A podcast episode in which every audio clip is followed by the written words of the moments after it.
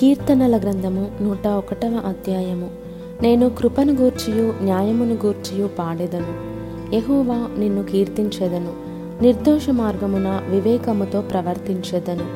నీవు ఎప్పుడు నా యొద్దకు వచ్చేదవు? నా ఇంట యథార్థ హృదయముతో నడుచుకుందును. నా కన్నుల ఎదుట నేను ఏ దుష్కార్యమును ఉంచుకొనను? భక్తి మార్గము తొలగిన వారి క్రియలు నాకు అసహ్యములు. అవి నాకు అంటనీయను. మూర్ఖచిత్తుడు నా యొద్ద నుండి తొలగిపోవలను. దౌష్ట్యమును నేను అనుసరింపను. తమ పొరుగు వారిని చాటున దూషించు వారిని నేను సంహరించెదను. అహంకార దృష్టి గల వారిని గర్వించిన హృదయము గల వారిని నేను సహింపను. నా యొద్ద నివసించినట్లు దేశములో నమ్మకస్తులైన వారిని నేను కనిపెట్టుచున్నాను. నిర్దోష మార్గమందు నడచువారు నాకు పరిచారకులగుదురు. మోసము చేయువాడు నా ఇంట నివసింపరాదు. అబద్ధములాడువాడు నా కన్నుల ఎదుట నిలువడు.